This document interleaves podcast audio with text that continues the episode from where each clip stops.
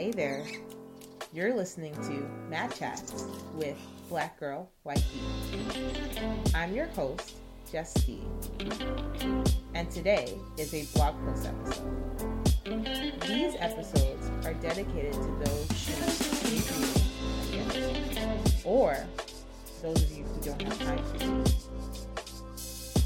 If you'd like to refer to this blog post, the link will be in the description. Or you can go directly to blackgirlwhitegi.com and the episode title will correspond with the title of the blog.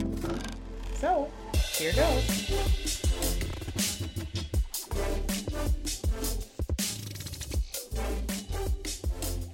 This episode is entitled Finding Your Ideal Partner in Jiu Jitsu. Picking a training partner during your BJJ class can be hard. Use this guide to help you find your one on the Jiu Jitsu mat. You've gotten to class, did all the warm ups, unless you're a purple belt, and up, you most likely came after the warm up. Your coach tells you what you're going to be learning, shows you how to do it, and then boom, it's that dreaded time to choose a partner for the class. In this time, there are two types of people the ones who already know who their partner is going to be, and the ones who are sitting around waiting to be chosen. I don't know about you, but I'm always super shy about asking someone to be my partner, or I would just wait around to ask someone to choose me. Um, I could totally see my Shanghai friends laughing at me for this part in disbelief, just because I'm like a very outgoing person. now I'm a bit more calculated in who I choose to be my partner, but in any event, let's go back and meet baby Blue Belt Jess. She was always eager to come in, learn, and train, always friendly and said hi to all her teammates and her coaches. Depending on the workday, she was getting she was generally on time, doing the warm-ups, Purple Belt Jess right now is not great at being on time. Not for my own fault, just because I work and, you know, my work ends when class starts at my gym, but in any event. And of course, it's not on purpose. And on the mats to see what she was going to learn for the day. After the coach slash professor showed the technique and everyone was clear to do on what to do, baby Blue Belt Jess would shyly look around to see maybe does this person want to be my partner or that person. to her dismay, most people had selected partners they wanted to work with for the class. Baby Blue Belt Jess was always happy to train with anyone, but sometimes she would maybe want to work with an upper belt to ask questions or maybe a buddy to have fun during the training time. Sometimes she didn't feel like getting paired up with the one um, person who was left over. No shade, but sometimes you want to work with who you want to work with. Big shrug. so, after learning about her process in choosing a partner, and with a little tiny bit of intimidation, Big Blue Belt Jess and current Purple Belt Jess has a new way that she goes about choosing a partner that she would like to share with you and you jiu-jitsu class goers who always end up waiting around to be picked instead of choosing a partner. How to choose a partner in class. Sometimes choosing the right partner for a class depends on what exactly you're looking for during that day. Are you learning something that is more advanced for you and want to train with someone who knows what the F they're actually doing?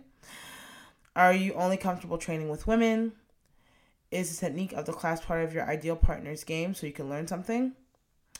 These are all things you should consider when choosing your partner for the class. In addition, you should consider the following size. If you're 5'1 or about 155 centimeters and 140 pounds or about 63 kilos, maybe your ideal partner isn't someone that is 6'2 or 190 centimeters and 250 pounds or 113 kg it's probably not going to be a good match for training to learn technique. This is not to say there is nothing to learn from someone that is training with someone who is bigger or smaller than you. I'm a big advocate of training with all people and all body types to see how your jujitsu adjusts to them. And just like as a small outside note, like really guys, like really try to train with everyone because like if you're for example, if you're a girl and you train with only girls, you know that your jujitsu might work with women, but how do you know if, you know, God forbid you get into a situation where you need to use your jujitsu if it would work on someone bigger than you? So yeah, just like a small a small outside of the of the blog post. um yeah, so choosing someone who's closer to your size might be better for you to learn the technique. Skill level. On the mats, there are usually many different types of belts, fitness levels, and learning abilities. When choosing your partner, depending on how you learn, what you can do, and how long you've been training or the types of training you did or do outside of the mats, you got to decide how your partner is going to help you. Or really, I should say, how you and your partner can help each other. If you're a white belt and you want to have some extra help, asking someone more advanced than you to be your training partner for the class might be a good way for you to get the help you're looking for. I don't know if you've seen that look that two beginners give each other when they have no idea how to do the move that the coach showed in class and they're looking around confused as ever and then they look at me like I have an idea of what to do and sometimes I'm even lost myself. Um I do sometimes know, I mean not sometimes, I do know what I'm doing after, you know, practice. Um, but it never fails that in the times that I don't get it, it's when those beginners look at me for help. And I'm like, dude, like, I'm struggling too. Like, what the heck? if you're not really a beginner and you know someone does a technique quite well, partnering up with that person might be good for someone who wants to learn something from a different perspective. There might be other things to consider when thinking about who to work with during class, and maybe it's a lot of thinking to do when you want to have a successful class. But now that I've lined up what you should consider when you're choosing a partner, here's how to get the one, the training partner of all training partners. Here are a few methods I've considered when I don't want to look around like an idiot when everyone else has a partner. Also, just a small side note you will get rejected, aka they want to work with someone else, etc. It happens. It's not you, it's them. You'll find someone better. Um, there's someone just right for you. And, you know, just more reassuring words of don't feel bad. You'll find your one training partner and so on and so forth. Um, but also in all seriousness, like don't feel butthurt about it. They have the right to say no to you just as if you don't want to work with someone, you could you have a right to say no to them. Also, another another small note um, to my training partners that listen to to me, if I joke with you about not wanting to to um, train with me, just because like for example, um, there's one white belt that I always I like working with him because he has a good body type and he's just beginner enough where I have to really try. Um, I could do some work my my technique, but he's you know, strong enough where I actually have to work for those techniques. And I'll be like, hey, you want to partner with me? He's like, oh no, I already got this person. I'm like, and I always joke with him. I'm like, oh wow, so you're avoiding me? That's messed up. Like, how can you do that? But in all seriousness, I'm joking, guys, if you didn't know already. All right. So here's how you can get your partner, the ideal partner that you want. Asking before the class starts. If there is someone you know you want to work with for the class, there's no harm in asking them before the class starts. At least you're on their mind from the beginning, and you don't have to look around like an idiot while everyone else finds their partners.